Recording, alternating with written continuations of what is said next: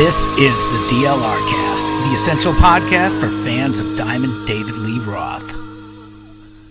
All right, folks, here we are once again, right back at you at the DLR Cast, the only all original, artisanal, all American, all natural, 100% no riboflavins or artificial ingredients. Indeed, the DLR Cast, the podcast by and for fans of the Diamond One, Diamond David Lee Roth. I'm Steve, as always.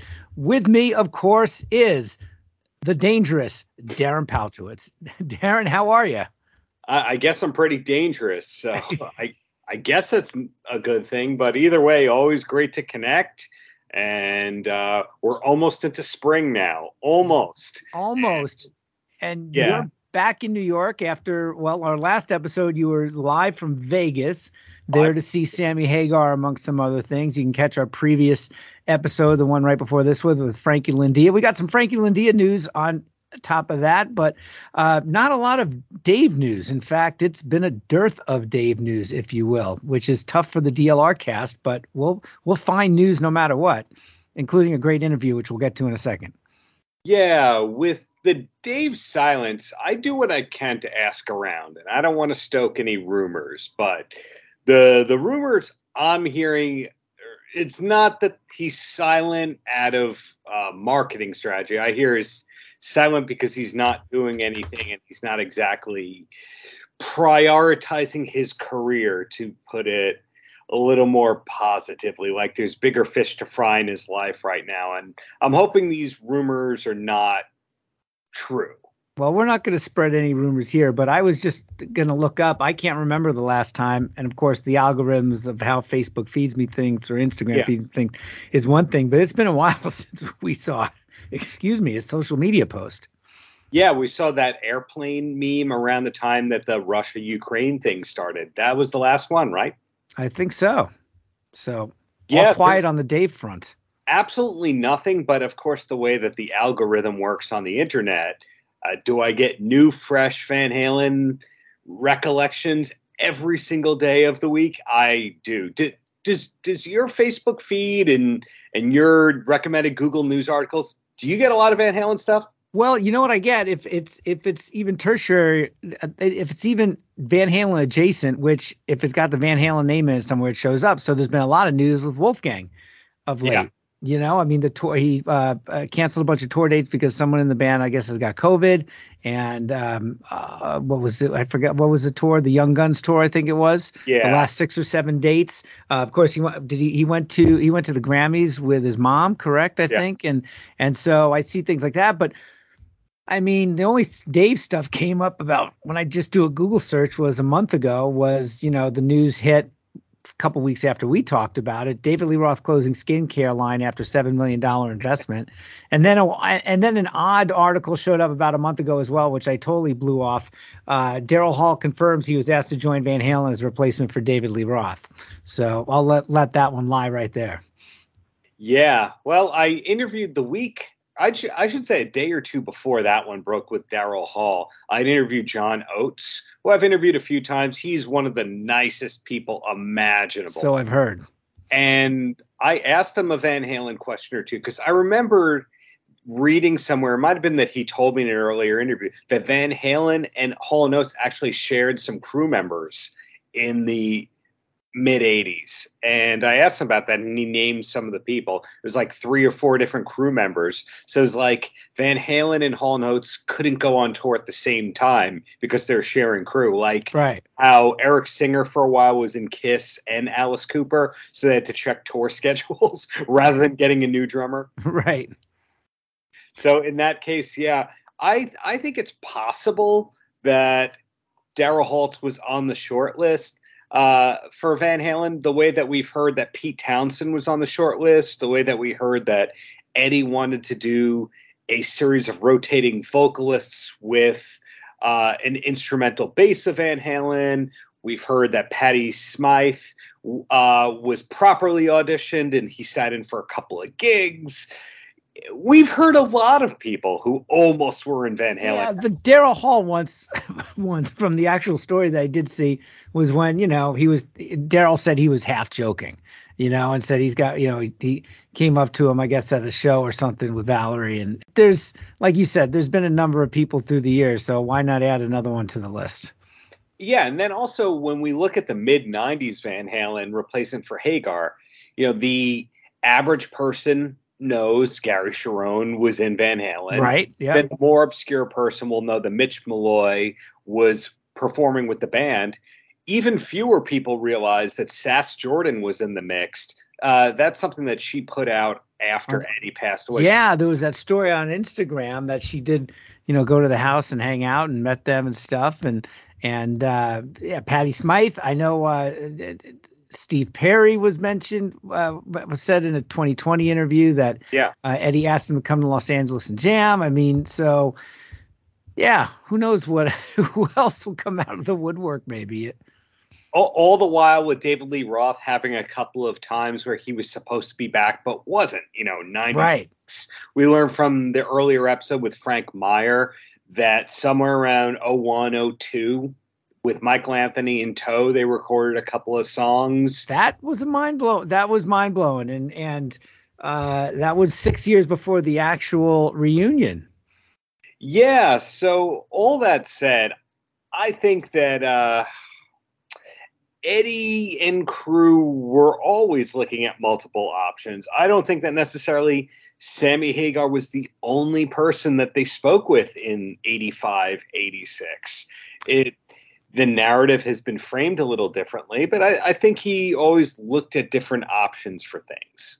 I wonder how in the early 2000s how financial considerations came into play with various things, like mm-hmm. the Hagar reunion tour. Was that 2001 or was that two, I think that was 2004. Hagar was 04. So maybe uh, the the second reunion that wasn't that nobody knew about with Dave in 2001 the I mean because that was a pretty empty time for Van Halen in the early 2000s and why do I not to spread any rumors or anything but I do remember somebody making a joke a quote saying uh, after one of Alex's divorces that right. where did we read that did somebody say this in a book or something that that was the why a certain tour came about or something happened or I mean I, I you forget the fact that financial considerations have to be taken into consideration for just about anything you're going to do at a certain point, right? I mean, because the money is immense depending on who's going to be in front of that band, or even if it gets out at all back then. Yeah, a lot of our favorite bands would reunite or regroup regularly because of one member being in financial dire straits. The Who a number of times did it for John Entwistle. Yes, I've always read that. Yeah. Fleetwood Mac did it a number of times for Mick Fleetwood. And is it possible that they did it for Alex? I mean, there's rumors that Alex was always the true leader of Van Halen, making all the management decisions. Is that something that you've heard as well? Uh, no, not in particular with that. I mean, it seemed like that they had some pretty, especially reading that Noel Monk book, at least back then. I mean, um, I mean, certainly, Al, I think Alex was a driving force, but I don't know if he was the final arbiter. Certainly, maybe not with Dave there too. So I'm sure when Dave came back to the fold, he was more of a hired gun.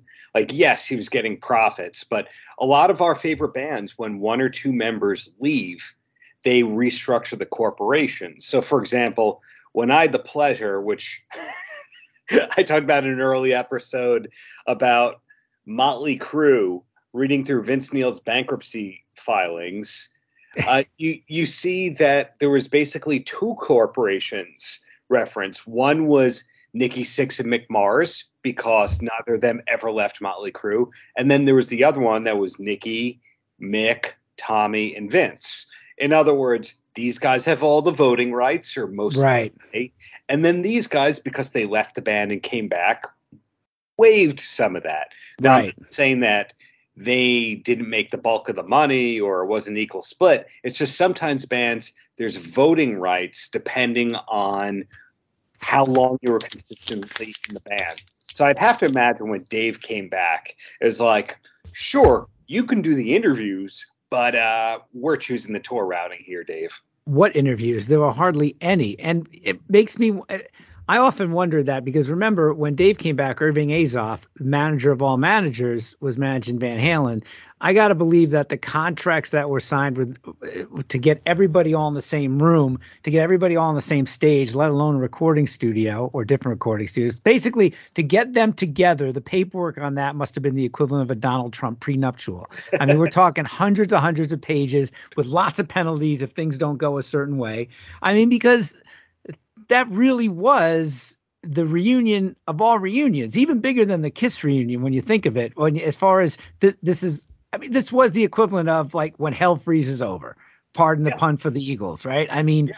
Yeah, I mean, I think everybody knew Kiss was uh, not maybe not everybody knew, but you always had the idea that Kiss was someday going to reform because they there was always, especially after about six seven years without the makeup, Mm-hmm. It was kind of and and Gene and Paul would occasionally never say never, and Gene would show up on. There was enough of a rumor mill building where, at least by the late '80s, you know when they when they when they did that video for Rise to It from the Hot in the Shade album. They got back in the makeup for a minute, Gene and Paul. Yeah. They weren't necessarily the door wasn't always completely slammed those last few years, but Lord knows. I mean, at least for the from the outside, for the public on the outside, I gotta. I think that, especially after the the '96 debacle, when 2007 came around, I don't know about you, my jaw hit the floor. I mean, this was like this was heaven. This was you couldn't believe this was gonna. Happen. I mean, in my heart of hearts, maybe it's like, yeah, everybody gets older, maybe, but still, I often wondered because they it seemed like it just seemed like it was the last thing on earth that was going to happen. Sure. Well, I I went down a rabbit hole because you you're kidding. Yeah. because of the algorithm. There was a video that popped up for me on YouTube that's two hours or so long. It's called like a Rothathon, or it's some pun based on Roth and Marathon. And it's a timeline related to the mid 90s Roth, will they, won't they rejoin Van Halen thing. And this cracked me up because I never saw all of this. If you don't mind a little diatribe here. Um, no. It basically starts off with the Kurt Loder MTV News thing about how Sammy Hagar's been fired. Um, there's rumors that Dave Lee Roth is recording one song with Van Halen. You're like, okay, cool, cool to see this. And then it cuts to like clips of like Alice in Chains and all these other bands like answering the Roth Hagar question like which do you prefer? And you're like this is cool. And then the next thing is it goes to a, a vmas interview that kurt loder did with the band. And i think we're used to seeing two different clips related to the vmas we're used to seeing them on stage with dave going this is the first time we've been on stage in 12 years right? Right yeah. And then we're used to seeing the press conference thing where they're all standing there backstage in front of the media and they're super showboating. Like right. the the media conference one. But this had one that I never saw before, which is them on that like elevated red carpet thing with Kurt Loder. And you see basically the same question asked three times and getting three different answers, which is how did this reunion happen? And the first time they let Dave have the mic, and he just gives the most nonsensical story there is. he, he explains the reunion happened because he was in Florida and he watched a guy face plant off of a bike and have a near fatal accident. And uh, the guy said, "Oh, that'll slap 1982 out of you." And then he got to thinking, "Let bygones be bygones. I'm going to call Eddie and see what's up." And like and then that led to Eddie asking him to do a song. They ask Eddie at the press conference. He's like, "Yeah, Roth heard that Warner Brothers was doing a best of and called me and asked what was up with it." And you're like, "Um, those are different. those are two right in the same interview. Clearly, they did the same day." and, and then it goes to Howard Stern, like I guess Roth did one a couple of days after the VMA performance when he was still high on Van Halen, and then he did one maybe a week or two after after yes. he wasn't going to be back at Van Halen, and like the story changes again. Like it's like, yeah, I called him up, bygones be bygones, and I want to see how he's doing, and so we shouldn't be fighting, and then it's like, and then Eddie called me up and asked if I wanted to do a song with them. And So like he changes the story a few times in that alone. And the more I'm reading, the more I think we just don't know anything that ever happened in Van Halen. Which I'm happy with. Two things which that reminds me of, and I want to go back to something. I genuinely believe the 2007 reunion clearly everybody knew there was going to be some money involved with it but i don't think that was the driving factor. It certainly didn't sound that way in the in the maybe the one or two interviews eddie did with guitar world or something. It sounded like they really did get together and just it was a lot of just old time's sake and eddie was in a much yeah. different space mentally physically physiologically you know as far as being clean. And the other thing is that that was one of the things that was so refreshing about the 2007 reunion. If they never said why they got back together. They right. it, maybe they were never asked. I got to believe, and you know this as a journalist, if you got one of the rare interviews for that reunion tour, there was a whole field of things you probably could, weren't allowed to ask. Yeah. So what you're saying about why they didn't do interviews, I rewatched the uh, the 2007 press conference, and one of the questions there is like uh, right away about Eddie's sobriety. And, then like there's another question about the sobriety. And right. you tell they basically went, uh, we're not doing interviews. I'm not talking about this crap. And I have to agree with you that I don't think it was a purely money kind of thing. Because if we go back to the timeline here, 2006 was Roth Radio. And Roth, that, that was supposed to be a long term thing. It wound up being like three, four months. He sued CBS Radio and he walked away with a couple of million dollars. So, you know, just assuming Roth every year, seven figures, eight figures of passive royalty income. Probably. Money. Eddie might have had a divorce, same deal, passive income.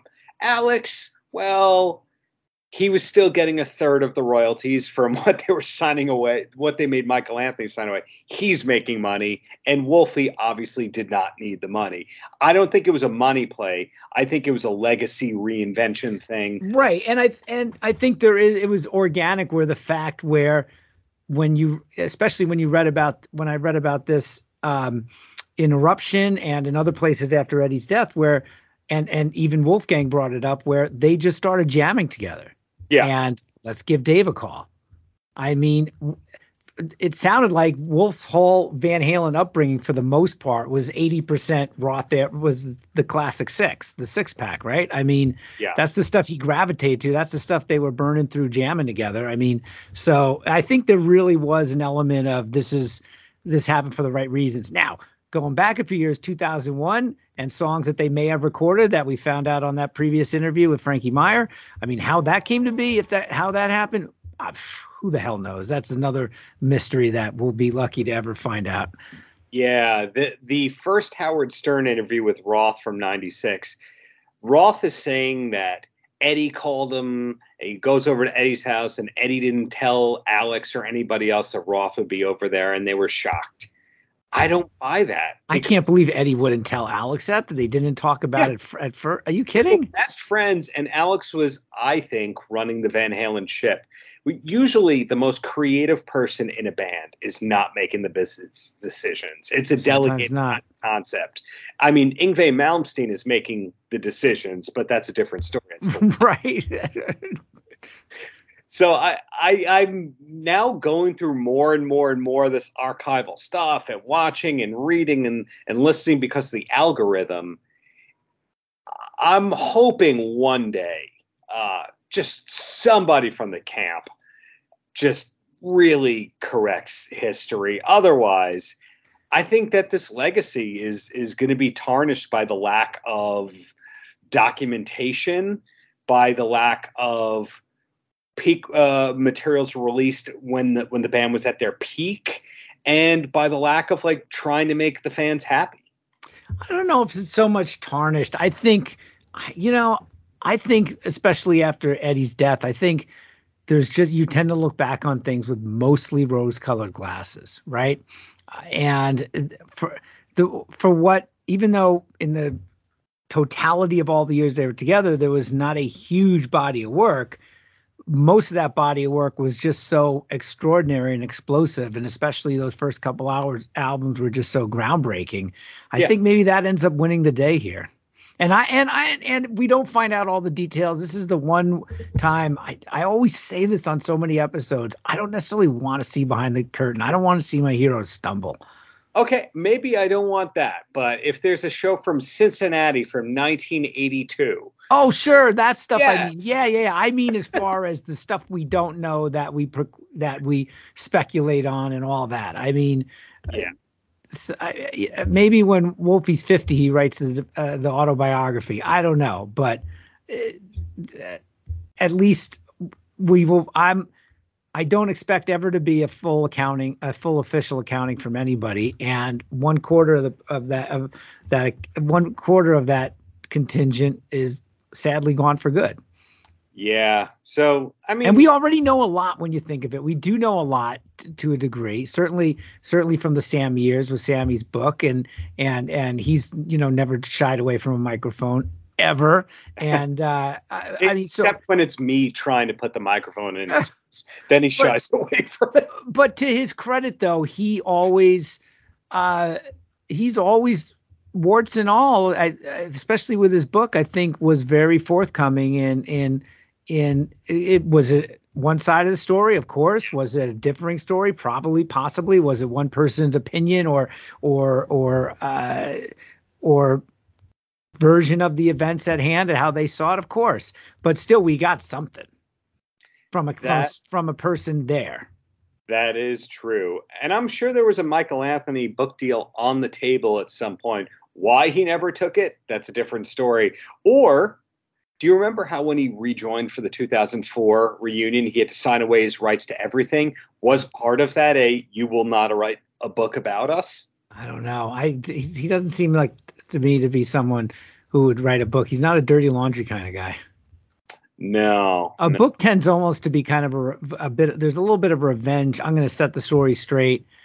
Uh, burn all the burn what let other bridges that people try to burn behind me behind me. Right, right. Um, and he doesn't strike me as being that way at all. I think that he's very zen yeah. with what happened, and I certainly it, I think it would be easy for any of us to say, well, I wouldn't have signed my rights away. But I think in the bigger picture of things, for the reunion, for Sammy, I mean, he's a team guy. He did it for the team. He took it for the team, unfortunately. Cost him a tremendous amount of money. Yeah, it, it's a shame when you only have $23 million instead of $38 million. It's I guess. I just made up numbers there, but you know what I mean. Right, right, right like when once you're over a certain amount, I'm sure it's if you have some logic behind you, you go, oh, you know what? That extra amount wouldn't actually do anything for me. That's what what I can imagine that his reasoning for signing away the 1984 stuff was, and then again the 2000. But I think you're also at peace, and there's a real sense of security if you don't feel the need to to quote unquote set any kind of record straight. Yeah. Anybody else would have jumped in front of a microphone yeah. and would have said, "Fuck that! I played every note. There was no videotape." videotaping." Would it? Do you know? And yeah, sometimes saying nothing at all speaks the loudest. I'm with you. Uh, hey, you you teased the Frankie Lindia thing up top right there and on. it was great speaking with Frankie a while back and getting in the episode. But since great episode, that great interview, interview, he joined the Atomic Punks. Coming full circle. That's interesting. Yeah, this is the usually it used to be you go from the Atomic Punks to David Lee Roth's band, and now it's you go from David Lee Roth's band to the Atomic Punks. Apparently, it's a gig. and no, oh, it's a great gig. When great gig. About it, that's a that's a fan base that's super happy to see you. That is practically a full time job. Uh, that's an audience that wants it the old way, as opposed to going like, "Oh, they used to be better when they blank blank blank." That is literally an audience that goes, "We only want things that happened between 1978 right. and 1984." Right, right.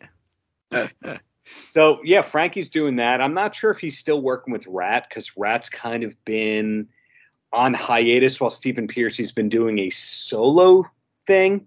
Well, he's done lots of solo stuff. I know he's had. Did he have COVID? Did he have some? Yeah. Did he have a liver issue? I mean, so and then very recently there was at least I could have swore there was some. I heard some blurbs where they were talking again. I mean, uh, the original guys. So, uh, the, or Sans Robbin, but you know, I mean, for who you know Ratt to be, uh, Pearcy, DeMartini, uh, Croucier, and Bobby Blotzer. So, and that talk about lawsuits about who owned that name and whoever. Oh. I mean, so yeah, uh, and overturned lawsuits in the process. Right. So I don't know who owns the rights, who's going to go out as what, uh, but it doesn't surprise me that the last version of Ratt with Frankie Lindia is now on hiatus. Yeah, whatever it is, but Frankie having that Atomic Punks gig and the YouTube videos, he plays with other artists. You see him pop up on stuff. So right, right. Absolutely somebody to, to keep an eye on. And uh, speaking of interviews, Durga McBroom this... We got a great interview. Let's get to it. Oh my goodness, 30 minutes in. This is amazing. First off, for those who don't know, can I give it up if you don't know the name? Please. She is the hilarious woman in the convenience store in Yankee Rose who says, Ooh, not if you were the last immigrant immigrant grocer on earth, baby. And she was in California Girls mm-hmm. and she has got a resume a mile long. She sang with a ton of people, including Pink Floyd. She was in Pink Floyd as a side person, I think, longer than anybody else. Her and her sister, who is an awesome, awesome, talented backing vocalist. But the interesting thing is the three or four music videos she did with Dave, and she talks about another, uh, if you want to call it freelance gig she had with Dave in the Crazy from the Heat era. Um, Dave didn't know her as a singer. Dave just knew of her. Isn't that amazing? Acts. Yeah. But meanwhile, she's for 30, 40 years been killing it as a backing vocalist, sometimes a lead vocalist. She's had success in her own right throughout Europe. So she's in a band called Black Pearl. Yeah, yeah, Blue Pearl. Blue uh, Pearl. Yeah, which had it was her and uh, Flood, aka Paul McCartney's right hand man in uh, the Fireman, and I think Flood might have produced. Is that the same Flood that did uh, U2 and Nine Inch Nails? Oh, good. I'm not going to guess here. And Blur, I think that that is the same gentleman, but you know the the key is she's one of those people who's always worked, and you've heard sing and do all these things, yet it's not the name that you hear with it. Yeah, you know, right, it's right. Like, it's like a journeyman baseball player. Right, right. Highly competent, excellent skills, excellent professional and uh, can do multiple things. And gets to walk around uh, unperturbed um, while you know being on the stage and in the studio and sure. on television and all that. So and she and she told you some great stories. Yeah, I mean, this one only happened because somebody left a comment on a prior episode when you guys should speak to the McBroom sisters. Like, who? Okay. and I looked up and went, Oh. And then as you know, you kind of hear me say during the interview, like, I didn't realize that it was necessarily the same cast of characters that was around for the Picasso brothers era of Dave. Yeah, and it's the irony is that she that Dave didn't know her as a singer because I could totally hear her voice doing backup vocals on some of the songs on say Your Filthy Little Mouth where he used some some backup singers. Yeah. So her credits also include the Stones, Bowie, you know, just just these little artists. right, right. And and so David Lee Roth is like far from her biggest credit, which is pretty incredible because there's a lot of people out there who whenever it has their name and then the parentheses of what they've done, David Lee Roth is the first name. I would argue David Lee Roth would not be the fifth, sixth, or seventh name in those parentheses for her. She's had that great of a career and continues to. I believe she's on that um, cruising to the edge Prague blues cruise coming up soon. Um, yeah, I saw that. Yeah, she's uh, performed with Steve Hackett. Yeah, Steve Hackett from Genesis, another rock and roll Hall of Famer. Who? Oh, I don't think I told you this. You know how Van Halen before Roth was bro- briefly called Genesis? Yes. I asked Steve Hackett about that. He didn't know that. and then uh, I'm not going to do the British accent, but he's he's like, so what's he up to these days? And I said, well, um, he said he's retired. Um, I'm not sure if he's retired. And he's and he's like, oh, that's a shame. I would never retire. so you know, I think you speak to to 10 different classic rock icons around the same age and you get 10 different answers about retirement, goals to accomplish and so forth. And Steve Hackett, another one of those guys that it's off the radar and how successful that guy is. Like he's still playing to like 1 to 4,000 people a night in theaters and has been for decades. Like yeah. Genesis was not just like the high watermark. I would argue more successful after Genesis. Probably, sure. I mean, when he was in Genesis, it's not like they were an arena band. Didn't they become an arena band with Phil Collins? Well, maybe weren't they? Were they just starting to become an arena band with at least here in the states with Peter Gabriel, "Lamb Lies Down" on Broadway or something like that? But of course, then they absolutely blew up. Yeah, you know, do going more of a commercial direction with Phil Collins. Yeah. So, uh, man, I took at least in the states. I took us way off course, but you did performed with with Steve Hackett, and my favorite part is Durga explained one of my mysteries during this interview, and I'm not going to say the name. She said the name of who the convenience store clerk from the Yankee Rose video. Yes, that was amazing, and and his connection to Dave. Yeah, that that is something that I tried to post on a Facebook group uh, with the still shot and going, who is this guy? I've been trying to track him down. And one person said Eugene Levy. And you're like, no. no, not close. Turns and out he's a big SCTV fan. I know. He doesn't look like maybe he looks more like early Larry David from like Fridays, uh, like before. Right. Uh, what was that? What was the the Saturday Night Live knockoff show that Michael Richards was on? Fridays. I think it was Fridays. Yeah. Maybe Larry David in that era of Fridays, but not Eugene Levy. No, I don't think so. so she answered that. So at the very least, great stories aside, including one about little people, um, she answered that mystery. So forever thankful to Durga. It's a good one. It's a good one. We think you'll enjoy it. We sure, we definitely did. yeah, further down that rabbit hole, but you know, more interviews to come, more people we're trying to talk with, you know, status quo, right? Hey, you know who I'd love to talk to? And this is just, we got some fan mail this week. Uh, a listener by name of Dennis, and uh, he was going through some episodes. And thank you for listening and download, Dennis. He mentions Joe Holmes. I guess we mentioned Joe Holmes on a couple episodes ago, yeah. and he would be somebody I would be kind of cool to talk to. And I don't know what he's been up to uh, the last few years, but Dennis sent us a couple links I want to check out. But um, and uh, and also this person mentioned like you that he uh, had hotel reservations for new year's day and yeah. tickets as well. So uh, but thanks for the thanks for the fan mail. Keep it coming here to the dlrcast at outlook.com and we might have to add joe holmes to that list if we can f- find him and talk about that time he spent with dave. You know what? I i'll pull the curtain back here. I found joe's phone number tried texting him no response found a couple email addresses no response. and um, his a couple Facebook messages, no response. I think he came back in a public way when he did that Pharmakos record in 20, yes. 2017. He did like the Eddie Trunk interview, the he did his like four or five interviews and then kind of went away. And it's such a mystery because he was Roth's guy. He replaced Jason Becker technically. Yeah, he was in Ozzy's band for a bit in the mid 90s. He had some other credits. And sometimes when somebody has those gigs and goes away, you go like, did they leave music? Or are they playing in a cover band and giving guitar lessons and earning money that way?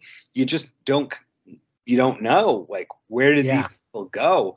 And it's such a shame because for a guy to be able to play the Ozzy catalog and the Roth and Van Halen catalogs, he's clearly uh, a genius, a musical genius. Yeah. Well, I know that Pharmakos thing came up in 2015 was when he resurfaced again around that, but then I'm not sure what he's done since then. Yeah, it's kind of like that. There's this class of guitar god that just disappeared for decades. There's there's Jakey Lee, who reemerged for Red Dragon Cartel. Mm-hmm. Had and a bunch so, a bunch of guest stars on that record, including Robin Zander on his on the first record. Yeah, but you go like, hey Jake, where were you from 1990 to 2015? Like, what were you doing? Yeah. And Vinnie Vincent is forever on that list. Well, Vinnie Vincent's resurfaced in some weird ways, and apparently is resurfacing again this year. You got you got Vito Bratta, who's maybe the most yeah. famous one on that list, who apparently gave up guitar altogether and just did something else with his life. Yeah, I'm sure we could rack our brains and think more and more and more about mm-hmm. these hidden guitar gods. But yeah. I would love to get Joe Holmes, but um, I have a feeling if I do three more reach outs, that there will be a knock on my door. There, there will be a restraining order. so if somebody knows Joe Holmes, tell him we mean no harm. We're just trying to get a good story, and and tell him that Joey Allen likes us. Joey Allen for Warrant likes us because Joe Holmes likes Joey Allen. Well, I'll tell you, it's perfectly okay if you. I totally understand if you don't want to talk about this stuff. Sometimes you just you, a change of scenery, a change of venue, lifestyle changes. People have families; they change, they move on. I mean, from where where we sit as fans, you can't imagine ever giving this up ever, right? If you got two arms, yeah. you can still play guitar. But listen, it's not for everybody. And, and Joe is not the only guitarist from that era to kind of goes silent. Um, I've reached out to Steve Hunter a number of times, and it goes through his wife, and she basically says like Steve is only doing one interview a year where he'll talk about Roth, and he just did his a month ago. So sorry, you know. Yeah. So St- Steve's not so happy about Dave, and you know we had the pleasure of speaking with Rocket. Rocket did not seem so enthused to talk about the Dave days of his life. So you know, I think I, there's some sleeping dogs are not letting lie. Perhaps I don't know. Yeah, I, I, mean, another person that I tried to get was Todd Jensen. He said, "Hey, um, 30 years of working on and off with Dave, uh, not allowed to talk about this." So I think we kind of have three columns. We have the people that we might get one day, the people that never want to hear the name David Lee Roth again, and the people who are under non-disclosures. So you know, I, I think if we ever do get Dave on this, which I which I don't ever expect us to do, but that'll be our final episode. Yeah. And that'll be it. That's all, folks. Take care. We're closing the book. Or maybe we'll do two episodes breaking down our interview with Dave. yeah, you know, we'll we'll get some really good anecdotes about folk dancing from the 1940s in Nigeria and we'll have to dissect. I, I think that one day if we run low on content, putting this out into the world, we will have to do a three part episode where we dissect the first Joe Rogan interview. And we look for the clues that he buried in that episode about what was going to happen in life. Man. don't don't tempt you. I got it. Well, the, the bottom line, no pun intended, is no, it's always great connecting with you and everybody who's listening. And hopefully we can still get more meat off the metaphorical bone when it comes to Diamond David Lee Roth. Always trying. If there's not news, we'll we'll, we'll if there's not news to break, we'll find some news to break. I, I guess there's there's a catchphrase in there somewhere. Exactly. But no, thanks to you for for assembling these episodes and making it all happen, Steve right? Hey, you're making it happen. You're the one finding the Durga McBrooms of the world, and uh, uh, who knows? We've we've got we've got some a few in the can. We got a few more. Uh, we got some good ones upcoming. So. We, we've got a few more before we start to find Dave's optometrist. We will not rest until we get all 39 former members of the various David Lee Roth solo bands. there are more of them out there. Uh, for example, Chris Frazier, who was the drummer before Bissonette.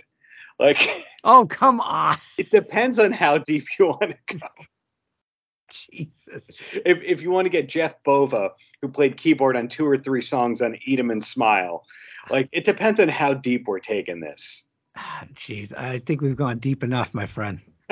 uh, what's the line on a different kind of truth? Uh, you want to know how deep how, how deep does that rabbit hole go? we don't know yet, but it, it keeps going.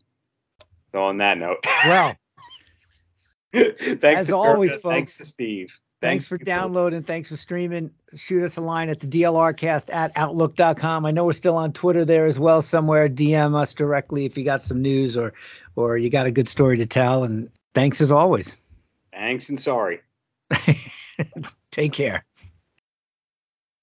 You're dialing in from Italy? Yes. When did you move to Italy? Uh, well, I first moved to Italy in uh, 2017.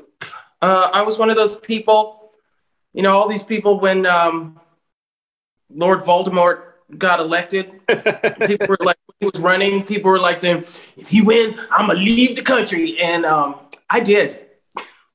You I, did. I said, you, you did what Alec Baldwin promised.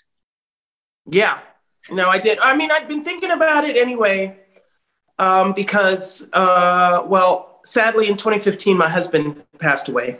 Right. And before he did, uh, I was traveling. I would limit my tours to one month at a time. So I wasn't away from him for very long, also because he wasn't that well um, near the end there.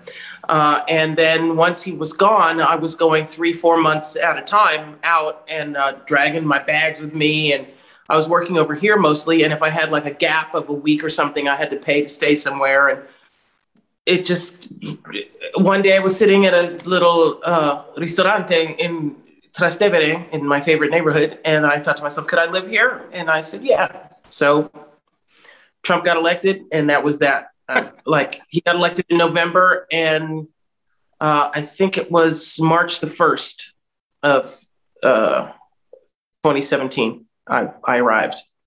Wow. Well, Yeah. you have not slowed down career wise in decades. Like when I look at the credits, it's just like big name after big name after big name for for decades. When did you know that this was going to be a career and not just like I hope this gig leads to that gig? Well, um, I actually started as an actress. So I was a theater arts major at UCLA. Mhm. And um, I left and within six months was cast in Flashdance, um, which then led rapidly downhill. I always start at the top and then that way. Uh, and I played a lot of hookers and prison inmates. Although, oh, little interesting tidbit. Uh, I did an episode of, of Hunter. Uh, remember that TV show? Yeah. Uh, and uh, um, I played your, you know, typical uh, black hooker on the host role in Hollywood.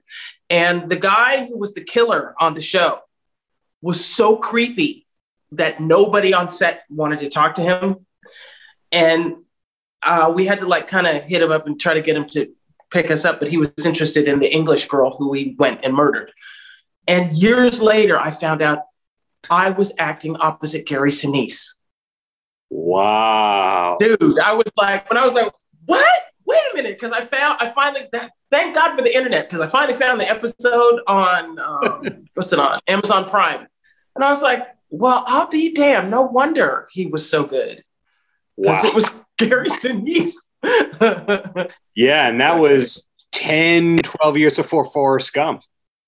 yeah, Yeah. yeah. Wow. was very, um, so he's one of those like really method, immersive actors where he just did not break character the whole night and he was playing a fucking serial killer. So it's like, yeah, you you stay the fuck over there, okay? And I'll just, you know. So Well- that's what I was like. Anyway. When, when people bother you and say, I want to interview you, I'm sure they they start with the Pink Floyd questions and the Rolling Stones questions. That's not where I'm going. I said, I know where you're going. I said she was in the first three David Lee Roth videos. Uh, how the hell did that happen? Well, it's funny. Um, it was just one of those kismet things. Well, partially kismet and partially because Dave likes me. so uh, I was sitting in my apartment and the TV, I was watching MTV or something, and Hot for Teacher was on. Mhm. And I was watching it and I was thinking to myself, you know, I really like Van Halen. No, you know, I really like Dave. David Lee Roth is just a force of nature and he's hot. So as the video was fading on my television, I kid you not, my phone rang and it was my agent saying I had an audition for California Girls. And so I went in and I auditioned and it was supposed to be a non-union shoot. They wanted to cast me, but it was a non-union shoot. But then so my agent was like, "Oh, well, that's too bad." And then they called me back five minutes later saying, "You know what? They don't care that you're union. They're going to pay you union rates. They want you in the video." So um, that's when I first met Dave. Wow. Okay. Now, before I forget this question, you might be able to help me solve a mystery here. The Okay. convenience store clerk who you tell off in the Yankee Rose video, You, I don't know his name, and no one knows. His- Say it again. Jerry Perzigian, I think is his name, Perzigian. That's the I think- screenwriter who co-wrote the Crazy from Yeah. the Heat screenplay. That's absolutely correct. Who like wrote for Mad know that? About You and all that. That same Jerry. Yeah. Yeah, that's him. Oh, that leads to so many damn questions. Now, when you're acting against him in the Yankee Rose video, is the kind of thing where there's one camera just filming you, or you actually facing him? Well, usually what they'll do is they'll shoot, you know, one way. And uh, like if they're shooting him, was Yeah. that Jerry? Yeah, that was Jerry. Yeah, that was Jerry. And then there was the other guy who played the the one with the the um with the two chicks with the one with the under boob showing. Yeah. I forgot his name. That was Pete Angelus, his manager for a Yeah, few years. Pete Angelus. That's right. Okay. Yeah. That's why if there's any conversation, I don't gotta be involved. Forget about it. yeah. So anyway, so usually what they'll do is, you know, they'll shoot the person they're focusing on, and whoever they're acting opposite will be off camera feeding them the lines. And then they'll switch the setup to get the other person. So that's how that works, usually. And you have a line that people are still quoting. Like, I, I, I don't fancy you a professional wrestling fan, but any chance you are or were a professional wrestling fan? No. Okay. Well, th- there's a wrestler who was on WWE for years who just out of nowhere quoted the like, uh, "Give me a bottle of anything and a glazed donut to go." Quoted Yeah. that like like that, and people all the time say that. W- w- were your lines from the Yankee Rose video regularly said to you for years? As a matter of fact, um, when was it?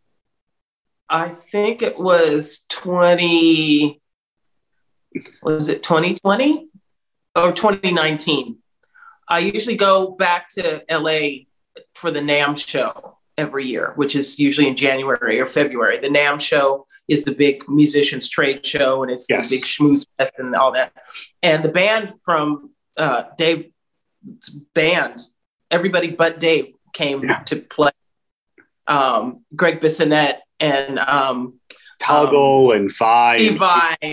Yeah. All that.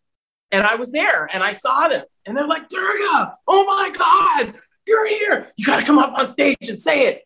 And so um, um, um, Billy, the, the bass player, Billy um, Sheehan. Billy Sherwood, Sheehan.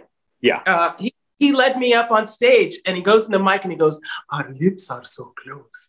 and I went, Ew, ew, not if he was the last immigrant Rosa on earth, honey. And everyone went, ah, and they lost it. So yeah.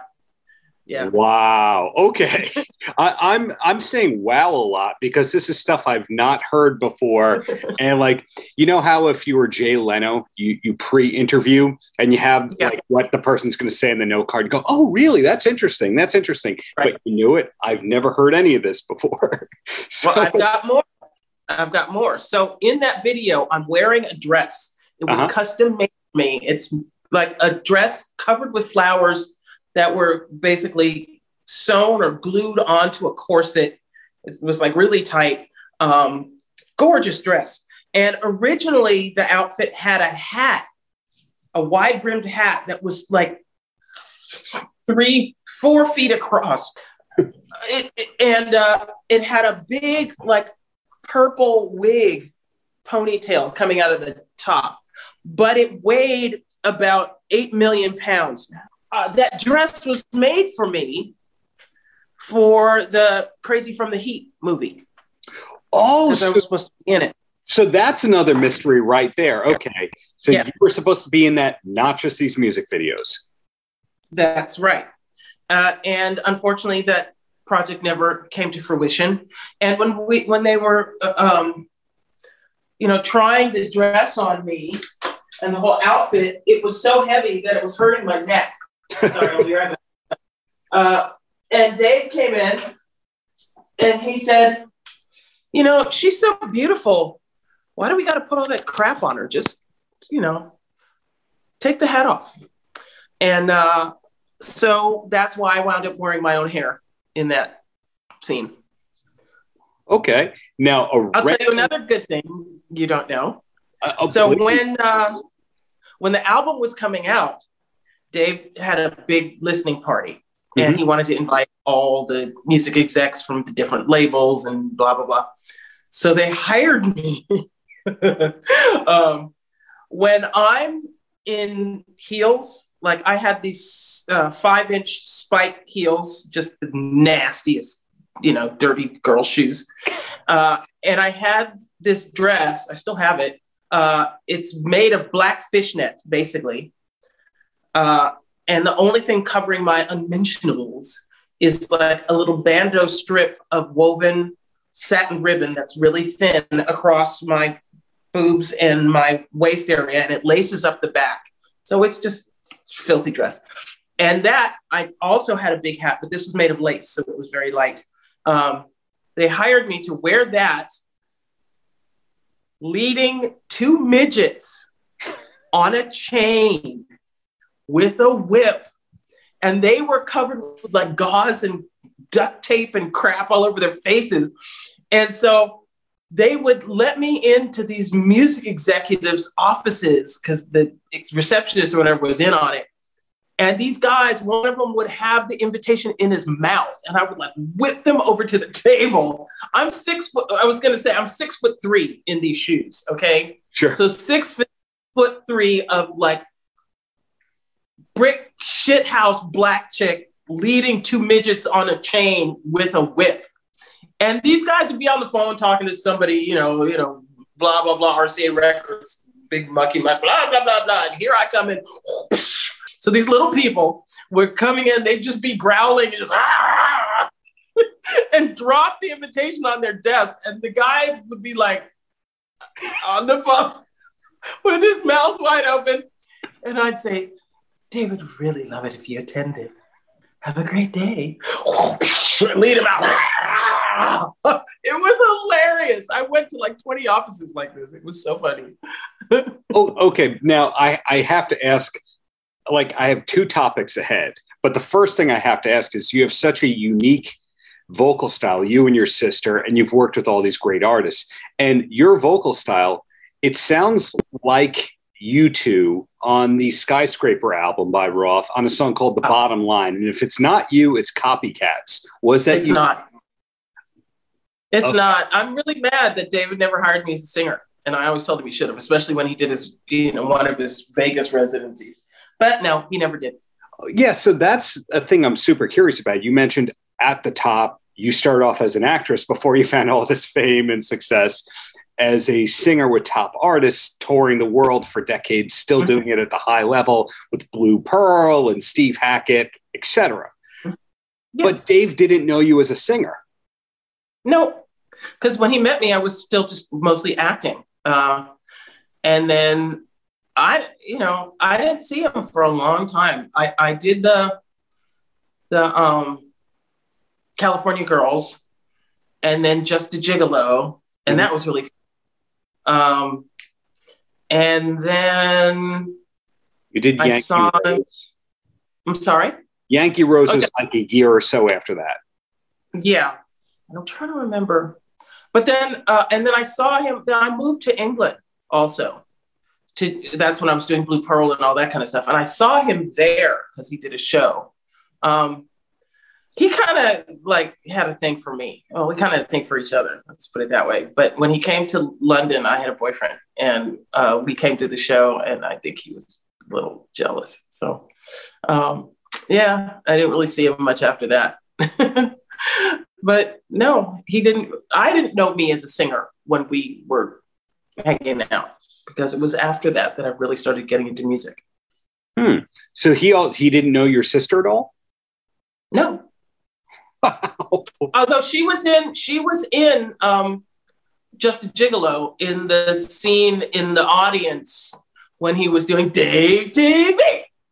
Um, oh, wow. She was in the audience, but I was in the hallway when he was dancing through with all the cast of characters, and I'm dancing in one spot, and the camera pans by me at one point. But when they would stop the take and go to reset to do another take, he'd come over and hang over by me, and we were just joking and cracking, and it the jokes just got filthy and wrong, because that's we're both like Dave's birthday is ten days before mine. He's a Libra male. I'm a Libra female, so we have a lot in common.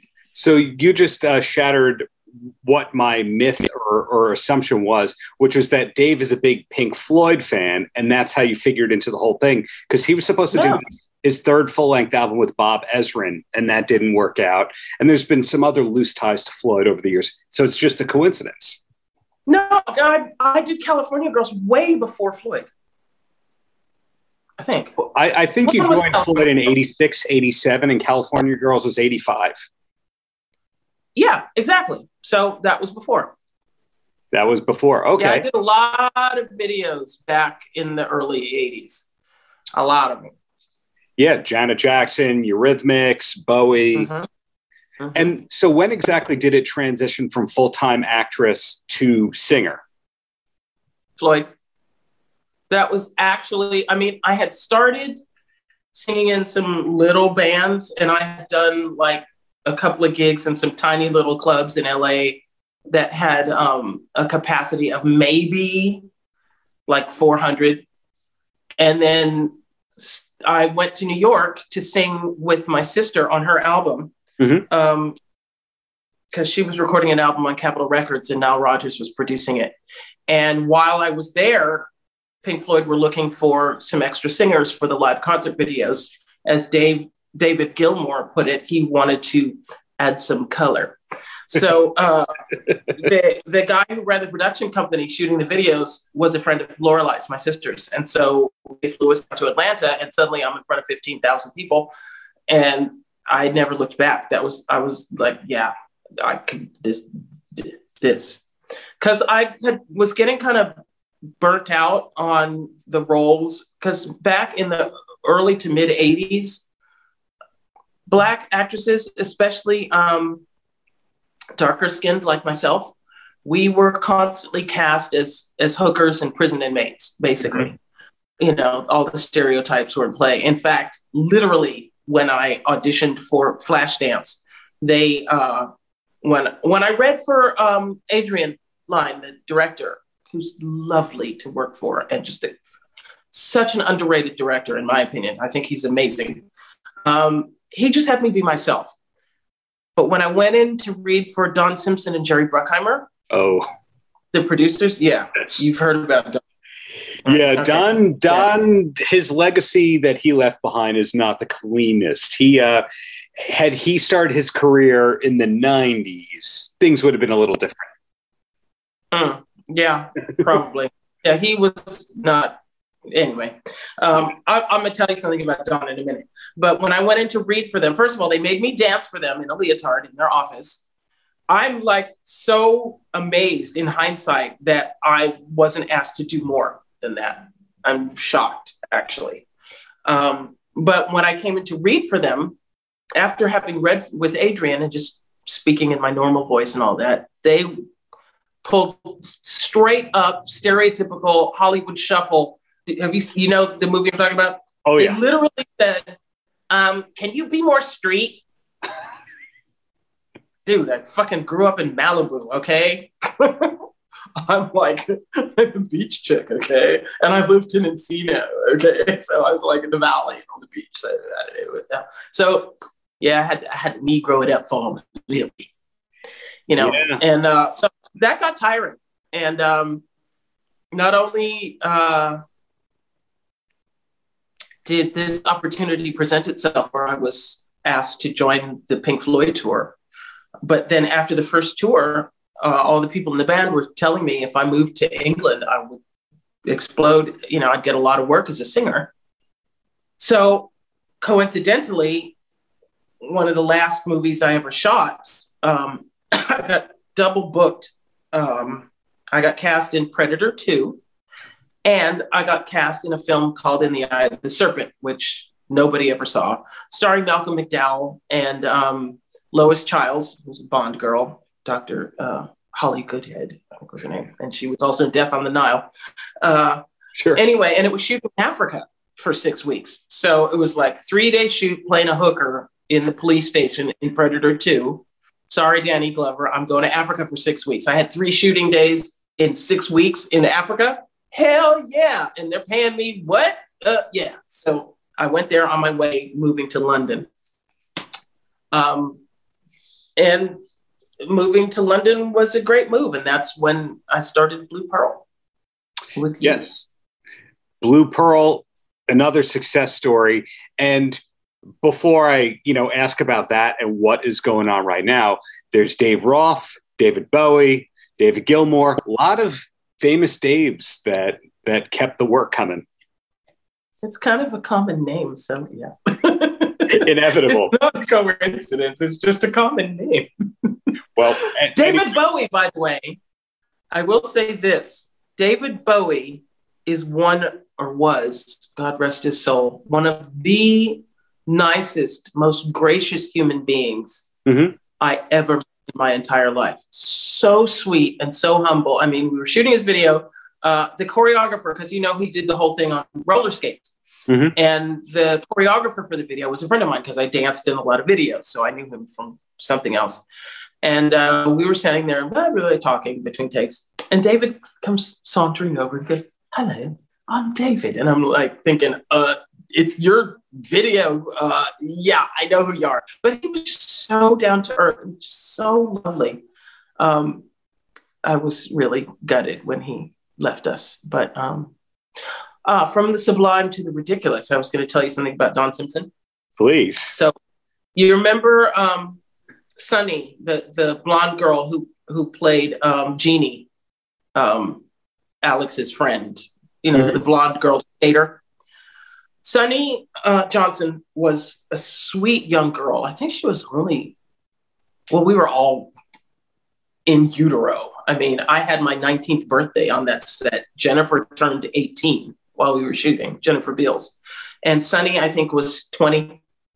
Um, she had a phobia. I mean, she was terrified of guns.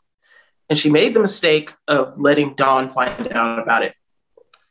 So one day, he comes to the set, walks up to her, pulls a 357 Magnum out of his pocket, points it at her crotch, and pulled the trigger. And it wasn't loaded, of course. And then just laughed hysterically. He thought that was so funny. Let's just say when when he left, when he shuffled off this mortal coil, I didn't shed a tear. Yeah, he's on that list of uh, every stereotype about the Hollywood producer is exactly that, unfortunately, and and thankfully you've survived all of that for a beautiful career. So we where we brought up to was you moved to England at the advice Yeah. of the Floyd people. Blue Mhm. Pearl happened. Ultimately, you wound up three four years ago moving to Italy, but have you consistently been did you go back to la uh, between england and italy Yes, I did. Um, I moved back to LA in 90. No, well, first after London. Well, first of all, Pink Floyd did the the iconic show in live in Venice, Mhm. and um, Youth was a school friend of Guy Pratt, who was the bassist in Pink Mhm. Floyd, of course. And he came to that show, and he came to me and he said, uh, "Wow, man, I really like your voice. I'd like to make you a star." And uh, I said, okay. And so the first song we ever wrote was Naked in the Rain, which went to number four in the British pop charts. And, you know, anyway. So um, the last Floyd tour that I did was the, the Division Bell tour, which was released later as Pulse, you know, live. Right And then in 95, I moved to Miami because I didn't want to come back to LA. I got really burnt on LA for a minute. And uh, so I moved to Miami for a couple of years, which kind of was stupid. But anyway, uh, I moved back to LA in 97 and was there until, well, no. I was there from 97 and then my mother passed away in 2004. So 2005, I moved to Hawaii. That's where I met my husband and we were there uh, until 2008. Um, yeah, then we came back to California. I was in Big Sur for a while. Um, and then I moved back down to, we moved down to LA eventually. That is all over the world in the in the best possible ways it sounds like that you've you've been able to make a living and at the same time leave that you know compound then go wherever for months at a time, then come back, and then a couple of years later go, I'm going to try living there. So Italy mm-hmm. is that the plan for the the rest of life if you can? Well, I'd like to live between here and LA. I still have a place in LA. In fact, um, my nephew's living there right now, which is nice. And uh, I have some other plans in the works for my forever home. Um, fingers crossed. I, I, I believe it. I like I like it here. I I um I have a feeling that my next husband will be Italian. but COVID just threw such a monkey wrench into everything. I had really built up a momentum. I was touring a lot. I was booking shows all over the world, and then COVID just. I actually was back in LA um, when it hit, and I I, first of all, my roommate there suddenly moved out. And then when I was looking for a new one, lockdown hit. So I basically got stuck back in LA uh, from December of 2019 until uh, August of 2021. And um, it's all worked out. And um, but coming back here, getting my career started again, my touring career has been really difficult because COVID is still persisting, and uh, and then on top of everything else, the first big tour that I was supposed to do since December of 2019 was supposed to start in May. Guess where that was? Russia. So um, that's not happening. and uh, I'm kind of, you know, I'm slowly starting to book stuff. Mm-hmm. I'm going to be doing um, RoSfest, which is a big prog rock festival. Uh, I'll be in the All Star Band with Dave Kerzner on April the 17th, and then Lorelei and I are finally doing the rescheduled Cruise to the Edge, which is a big prog rock cruise out of Florida. Also, that's May 2nd to the 7th. So, but you know, it's just I was I was really building and building and getting my fees up too. And because I managed myself, mm-hmm. I'm constantly having to haggle with these promoters who it's it's still difficult as a woman to mm-hmm. be given the respect that I deserve. Um, so it's constant haggling and fighting and people trying to say, well, we can't give you. And I'm like, look, this is what my fee is. And you guys don't argue with guys. Why are you arguing with me? Resume. See this? this right here? See that? Yeah. Record sales. Platinum albums. I'm on these. Why are you arguing with me? Right. you know, but and now, of course, with COVID and all that, they have an even better excuse. Well, you know, the the capacities for the venues are are limited, so we can only pay you. Th-. And I'm like, bitch, I made that. Uh, I made more than that ten years ago. Are you kidding me? So it's been tough. I can only imagine. Fortunately, things here in New York are are back um, hopefully for the long term. Vegas looks like it is back. Um, yeah. So it, you know, things seem like they'll be back soon. The cruises are happening for the most part. So the, yeah. the best way to follow the latest and the greatest from you is it the social media? Is it the website or is it both? It's both. Okay. Um, but uh, just a little shout out if anybody sees this and they're looking for vocals. That's one thing that I've started doing a lot that sustains me here. Um, in fact, let's see if you can see. Uh, ah, the vocal setup. Yeah, I'm doing